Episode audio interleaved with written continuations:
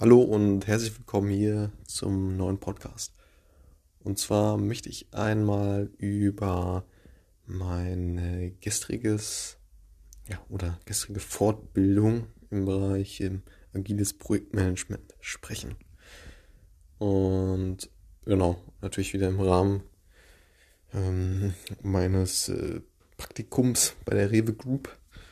Und ja, schon echt, äh, echt cool, dass man da so die Möglichkeit bekommt, äh, solche, solche Themen dann ähm, ja, mitzumachen und ähm, in Anspruch zu nehmen. Genau, und zwar habe ich es einmal Revue passieren lassen. Mm, das Ganze ging gegen den, gegen den ganzen Morgen. Und genau, was ist jetzt ja, agiles Projektmanagement? Ne? Mm, grundsätzlich hat da, denke ich, jeder mal ähm, jeder das Ganze, Ganze schon mal gehört und kann sich, kann sich da irgendwie was drunter vorstellen. Und ja, was ist das jetzt? Man kann ja klassisches Projektmanagement hm, versus dem agilen Projektmanagement gegenüberstellen. Und beim, beim klassischen Projektmanagement ist es eben so, dass man, wie, wie beim Hausbau zum Beispiel, dass der, ähm, der ähm, dass erstmal das Dach gebaut wird und dann werden die, ähm, kommt der Dachdecker. So. Und das, also da geht's, geht's ganz klar in verschiedenen Schritten. Ähm, und ähm, am Ende ist auch ganz genau ersichtlich, okay, das und das soll erreicht werden. Sprich, dieses Haus, was der Architekt gezeichnet hat, das soll jetzt wirklich entstehen und bis dann und dann. So. Man kann das wirklich ganz genau eingrenzen. Versus beim agilen Projektmanagement ist es so, dass man gar nicht so genau weiß, äh, was da jetzt als Pro äh, Produkt äh, oder wie dieses Produkt ganz exakt aussehen sollte am Ende. Und man nähert sich dem eben in verschiedenen Iterationen. Und ja, das ist im Prinzip der, der Kern, Kernpunkt des agilen äh, Projektmanagement. Und genau, ähm, was, was ist da jetzt noch so zu sagen? Hm, man, man, man ist sehr, sehr flexibel. Man ähm, ja, ähm, arbeitet äh, in, äh, im Team, ist ständig im Austausch und ähm, hat, hat äh, verschiedene Kundeninteraktionen auch, dass er möglichst schnell auch wirklich Kundenfeedback einsammelt. Mhm da könnte man natürlich jetzt auch sagen, okay, das verbraucht natürlich viel Zeit und ähm, Ressourcen, mh, hm, aber es ist eben nötig, um halt am Ende sich peu à peu dann dem Endprodukt zu nähern. Und genau, beim, beim, beim klassischen Projektmanagement braucht man ja jetzt nicht, nicht zwischendurch ähm, normalerweise den, ähm, den zukünftigen Hausbesitzer fragen, okay, ist jetzt der Stein vernünftig gesetzt? Wie siehst du das? Ähm, oder willst du den irgendwie doch woanders haben? Nein, das ist ja, ist ja vorgegeben vom Architekten, darauf hat man sich geeinigt. Und ähm, genau, dann wird es wirklich so durchgezogen. Versus eben beim agilen Projektmanagement ist das deutlich flexibler und eben in verschiedenen Iterationen. So, und anfangs hatte man dieses, diese Art zu arbeiten, so wie ich es verstanden habe, primär in, in, in der Softwareentwicklung verwendet. Und das hat sich jetzt immer mehr dahin entwickelt, dass man das auch ja, in anderen Bereichen eben ähm, umsetzt. Und da gibt es verschiedene Verfahren, wie man jetzt äh, Projektmanagement, also agiles Projektmanagement anwendet. Ähm, zum Beispiel Kanban ähm, und dann gibt es noch Scrum. So, und da hatten wir natürlich äh, auch die Unterschiede herausgearbeitet und so. Ähm, Genau, vielleicht ganz kurz. Also, also es gibt natürlich noch ganz verschiedene Arten, wie man jetzt äh, agiles Projektmanagement äh, betreibt. Das sind so zwei Beispiele. Mhm.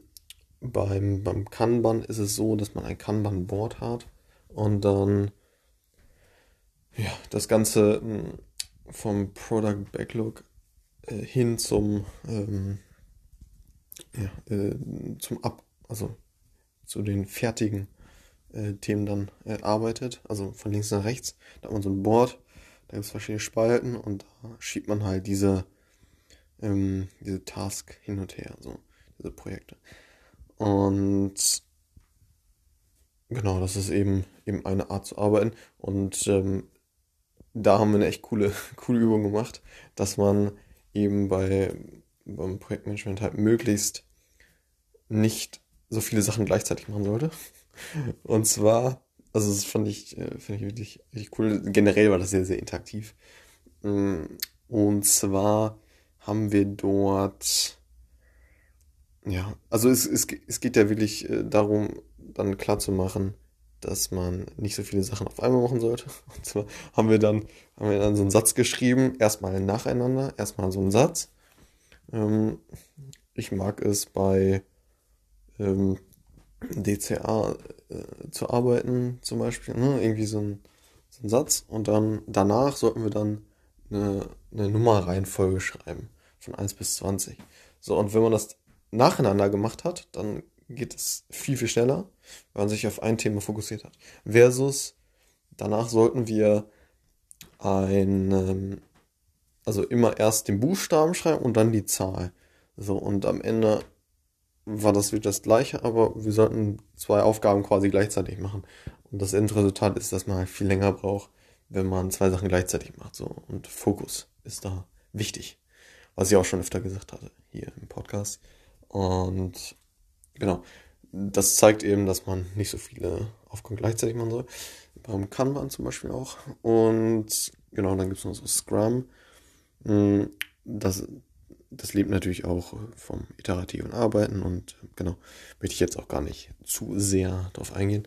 Und genau, was eine andere coole Aufgabe, die war auch äh, echt genial. Und zwar, was generell so das agile Arbeiten halt beschreibt. Wir sollten als Team ähm, Häuser vom Nikolaus bauen. Und zwar, wie haben wir das gemacht? Äh, es gibt so ein Miro-Board. Vielleicht hast du da auch schon mal mitgearbeitet. Da kann man mit mehreren Personen gleichzeitig in ein, ja, so ein, Whiteboard halt gehen. Und da haben wir dann, jeder hatte eine Farbe und dann sollten wir da mh, hm, das Haus vom Nikolaus, äh, da, da gab es noch andere, äh, andere Regeln, zum Beispiel, dass die Farben sich nicht äh, überschneiden und so weiter. Und genau am Ende, was, ich, was, was das äh, Endresultat war, dass wir am in der ersten Iteration, also in der ersten Runde, also ist ja noch keine Iteration, aber in der ersten Runde äh, haben wir nur ein Haus gemalt, also hinbekommen zu zeichnen. Sondern da haben wir uns dann bequatscht, also sollte man sich dann besprechen und ähm, sozusagen gucken, okay, was lief gut, was lief schlecht und was machen wir jetzt in der nächsten Runde besser. Und äh, da hatten wir irgendwie vier, fünf Runden und am Ende haben wir wirklich irgendwie statt einem Haus ähm, und total viel Kommunikation in dieser Runde.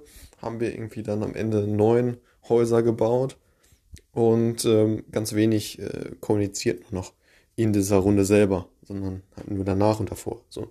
Und das soll einfach zeigen, dass man ja, in diesen verschiedenen Iterationen halt wirklich schnell ans Ziel kommt, obwohl man am Anfang noch gar nicht weiß, okay, was ist jetzt das Endresultat, wie kriegen wir das jetzt am am besten hin. Und das fand ich echt cool gemacht und generell sehr, sehr ja, ähm, sehr, sehr äh, entertaining oder interaktiv. So, das habe ich gesucht. Gut, und genau, das ist so, so das, äh, was ich da jetzt raus, raus mitnehme. Und ähm, ja, macht auf jeden Fall Sinn, in, in vielen Fällen dann dieses agile Projektmanagement auch anzuwenden, gerade im äh, Data-Bereich wo man ja auch viele Produkte baut. Man, man, man sollte einmal diesen Produktbegriff für sich ähm, ähm, äh, bereit haben. Das heißt, wenn du jetzt ein Dashboard baust, dann baust du auch im Prinzip ein Produkt, was du deinem Stakeholder dann im Endeffekt überreißt, was dann auch langfristig äh, verwendet wird. So, ist ja ein Produkt. Mhm. Genau. Und da kann man eben sehr, sehr gut mit agilen Projektmanagement-Methoden dann ans Ziel kommen. Alles klar, bis zum nächsten Mal. Ciao.